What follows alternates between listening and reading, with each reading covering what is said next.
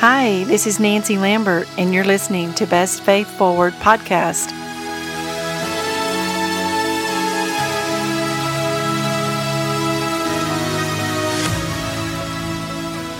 Hi, friends. Welcome back to Best Faith Forward podcast. Hey, I just want to take um, a moment to say again, thank you. Thank you to those of you who have responded uh, to this podcast uh, by through social media or verbally, um, just expressing your support in what I'm doing here. And it means so much to me to get those responses because it's an encouragement that I need to to move forward.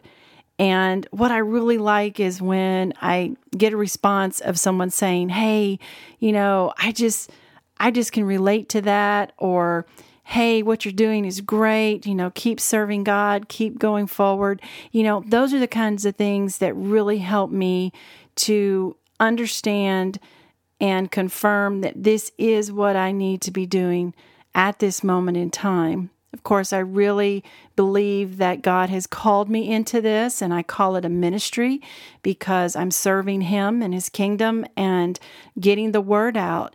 And this is this is a way that I can do it. Uh, so again, thank you so much uh, for your support. And please be sure to share this with others. You know, um, a lot of times when I'm listening to a podcast, you know, I think, oh, wow, my friend needs to hear that uh, story or that episode, and I share it with them to help them grow in Christ as well. So please feel free to share and keep those comments coming. Uh, I really need them, and um, I really, really appreciate uh, all of your encouragement and support. That being said, let's get into part four of Who Am I series, understanding our identity in Christ. So let's dive in. Um, let's recap a little bit, just briefly. You know, part one of our identity in Christ is knowing that we are accepted. You know, 1 Peter 2 9 said, But you are a chosen, chosen generation, a royal priesthood, a holy nation, his own special people, that you may proclaim the praises of him who called you out of darkness and into his marvelous light. And in part two of our identity in Christ is knowing that we are valued. We are valuable because we were made in the image of God, and he created our souls and giving us worth by giving us his one and only perfect, unblemished Son, Jesus, to die for our sins. And in the previous episode, we know that part of our identity in Christ is knowing that we are loved. And remember, I used the acronym L O V E, meaning God shows his love by listening to his children, offering the free gift of salvation through his son, Jesus, and he will validate his love for us with his affirmation of our righteousness, and he empowers us with spiritual growth and strength to be more like Jesus. So that leads us up to also knowing that as Christians, we are forgiven. We are pardoned from what we deserve eternal punishment, pardoned by the fact that Jesus came to earth. He died to pay the penalty for us so that we can have eternal life with our Heavenly Father. So we are forgiven from past sins, today's sins, and future sins, free from shame and guilt. So, why do we tend to still struggle with forgiveness? I mean, because it says in 1 John 1 9 that if we confess our sins, he is faithful and righteous to forgive us our sins and to cleanse us from all unrighteousness. In other words, he's not going to keep bringing up our past sins once he's forgiven us. I mean, if if you're truly a follower of Jesus Christ and you're constantly being accused of your past sins, then that accusing voice that you hear is, is not coming from God. So, why do we keep sinning even as Christians? Even if we spend time in God's Word around the clock, serve God in the greatest capacity. What about missionaries, church volunteers, pastors, teachers, and church staff? What about them?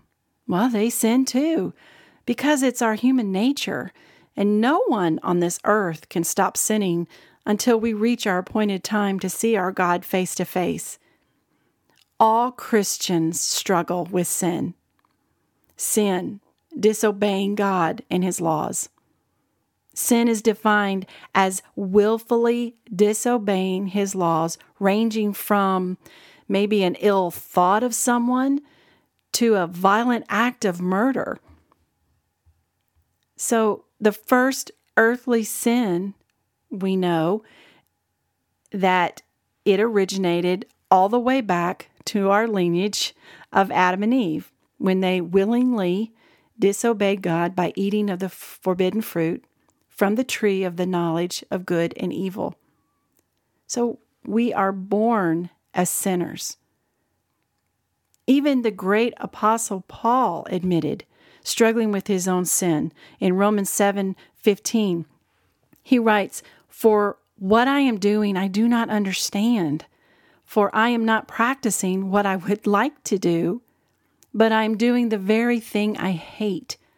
He's speaking of his sinful nature versus his spiritual nature. Here's a faith fact it's impossible to be sinless. And if you think you are sinless, then you're not a Christian. Ooh, I was bold there, wasn't I? But if we continue to read from 1 John 9 on into verse 10, it says, If we say that we have not sinned, we make him, meaning God, a liar, and his word is not in us. Folks, calling God a liar is blasphemy, and blasphemy is a sin. I'm just saying. So we have established the fact that we're all sinners, believers and non believers. All of us are sinners. And what sets apart the believers and the non believers, the Christians and the non Christians? Well, let's take a look at the question of are we still Christians even though we sin? So I'm talking to the believer here. I became a believer in Christ at the age of 20, a long, long time ago. However, once I made that life changing decision, I wasn't immediately conformed into the image of Christ. Sanctification, or becoming more like Jesus, heart, mind, and soul, follows salvation. But sanctification is a minute by minute process. And since it's ongoing while we live here on earth, we are constantly surrounded by Satan's plan to steal, kill, and destroy this process. And since we are not fully sanctified until we see Jesus face to face, there is still room for sin to creep in. Let's refer to James 1 14 through 15, where he says, But each one is tempted when he is carried away and enticed by his own lust. Then, when lust has conceived, it gives birth to sin. And when sin is accomplished, it brings forth death. But wait, you say, I thought sin leads to death who are not in Christ. Mm, that's true. Those who have not accepted God's free gift of grace from sin, that death is eternal. But even for Christians, sin will definitely bring deadly repercussions or consequences that will inflict pain and suffering not only to you, but to others including the ones you love. Years ago, there was an event that took place in my life where I allowed this particular sin to enter into my life. Notice I said, I allowed. I willfully allowed. You know, God gives us free will to make good decisions and bad ones. So that sin that I willfully allowed not only had great potential to ruin my testimony to reach others for Christ, it nearly destroyed my family and my life the way I knew it. So, was I a Christian or not a Christian? After making the decision to follow Christ many years prior to this, What do you think? Well, here's the tricky part. Knowing that every sin is willful sin, because God has given us free will to make choices to do good or to commit the sin. Remember, the Apostle Paul also admitted to doing what was not right, but knowing he should do what was right. Sinful nature versus spiritual nature. So, did God reject me because of this sin that was committed? What if I deliberately set out to commit this sin? Then what? Hmm, it's a hard issue for sure. And only me and God really know my spiritual heart condition, especially at that time. I will tell you this when I made the decision to follow Christ at the age of 20, my life changed dramatically. I knew without a doubt that I was saved from the grips of hell because I fully, fully understood the grace, mercy, and love that came upon me at that moment. After hearing the gospel, I accepted Jesus as my personal Lord and Savior. I asked Him to come into my life and start the process of sanctification. Oh, how the angels rejoiced that day in that small church revival that evening. Another sinner was saved by God's amazing grace because I asked and accepted the free gift of salvation. Now, knowing this, I believe I was still a Christian during my willful sin. However, I chose to take my focus off Jesus and took a road that was doomed for destruction. I had lost sight of him. I had wandered off too far from his narrow path. It wasn't until the Holy Spirit that was still within me convicted me to cry out to God for help. And it was there in one of my very lowest points in life. He reached down into that muddy pit I had chosen to jump into and pulled me out and back into his arms. You know, I think of an illustration. It might be of when a little boy who constantly chose to disobey his mother. One day, while they were out and about, they decided to go to a large toy store and look around a bit before they headed to get some yummy ice cream. It wasn't really crowded, but Mom attempted to take her son's hand so that he would not stray. Well, his curiosity of the toys around him ran faster than his mother's walking pace.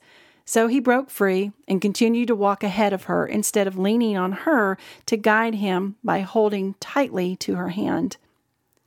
So, to teach her little rebellious son a lesson, Mom watched as he started to venture on his own up and down the aisles, but never taking her eyes off of him for one second. She stayed closely behind him. He never looked back, but just kept running and looking at all this huge toy store had to offer. It wasn't until he reached the last aisle that led to the warehouse that really piqued his ever growing curiosity. The doors were too heavy for him to push, so he waited until someone came out and he ran in real fast. Once the large, gray, dark doors closed behind him, he knew right away he was alone and he became frightened there were no bright and shiny toy displays. It was dark, and there were big monster machines in there. He realized he was where he shouldn't be, and he cried out for his mother, who was actually standing right behind him. She held out her arms and embraced him with all the love she had to give. He took her hand and held it ever so tightly this time. And as they left the store, he looked up at his mother and said, Mama, I'm sorry. I'll never do that again. And she looked down at him with loving eyes and said, Son, I love you and forgive you for straying, but no ice cream for you on the way home. So, in the midst of my sin, Jesus was still there. He never left me. I left him. He waited for me. I asked for forgiveness because I could. The love, that grace and mercy that bound me to Jesus was never broken, but my heart and spiritual nature was broken, and He was ready to mend it. I turned from that sin, promising never to return to it. And to this day, that promise has been kept, but only because I continue to lean on Him daily. It took several years to heal from it, and there were some repercussions. But because of his victory over evil, Jesus not only healed me and my family, but he continues to use me as his instrument to reach others to Christ. Again, it's a process. And guess what? God knew that sin would happen. And He knows the sin I will commit today and tomorrow and the next day and the next day.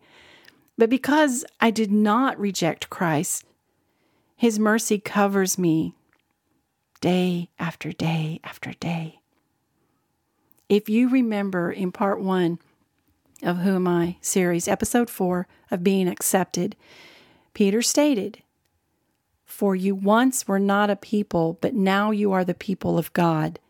You have not received mercy, but now you have received mercy.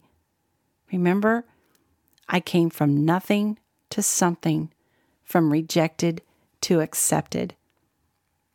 Hey, we as Christians have that privilege to ask for forgiveness because we know Jesus. And because of that, God forgives with no condemnation, wipes the slate clean, and says, Now, let's start over my way. Romans 8 1 says, Therefore, there is now no condemnation for those who are in Christ Jesus. It's a promise from God. Why, though?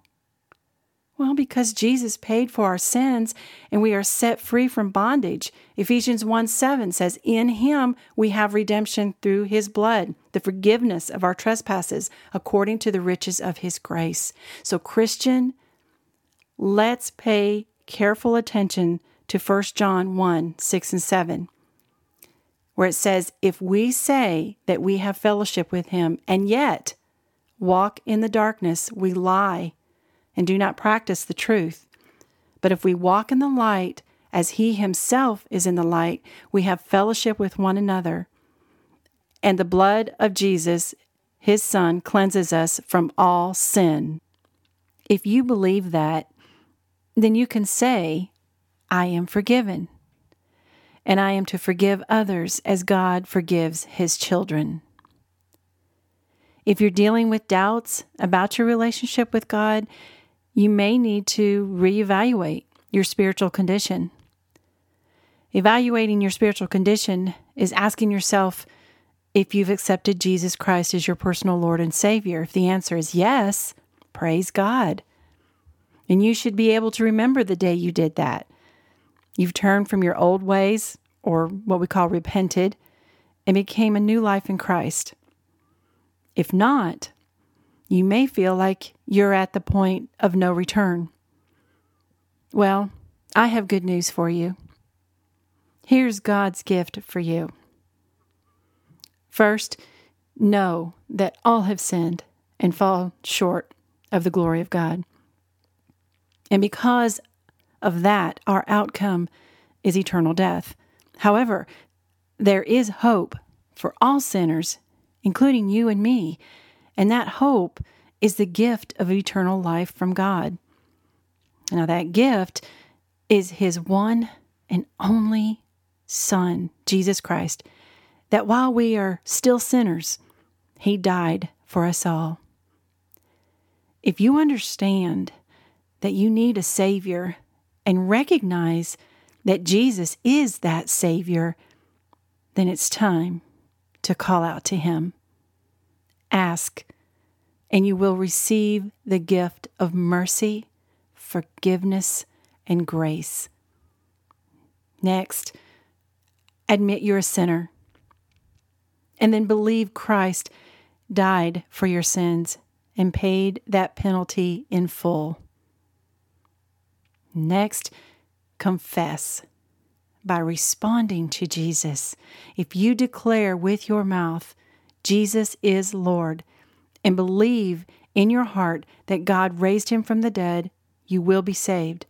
For it is with your heart that you believe and are justified, and it is with your mouth that you profess your faith and are saved. That's found in Romans 10 9 and 10. This life changing gift is for everyone and anyone who will accept it. It is God's intention to save everyone. No matter what you've done, no matter where you've been, Jesus is waiting for you to open that door and let Him in. So if you're ready to accept Christ, say this prayer with me now. Dear God, I know that I am a sinner and that the penalty of my sin is eternal death. I believe that you sent your one and only Son, Jesus Christ, as a payment for my punishment.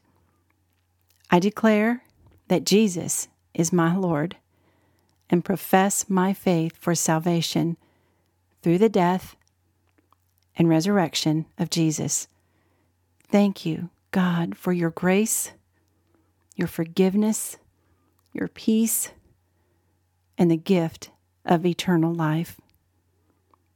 In Jesus' name, amen. If you've said this prayer, you are no longer separated from God because you have been justified through faith.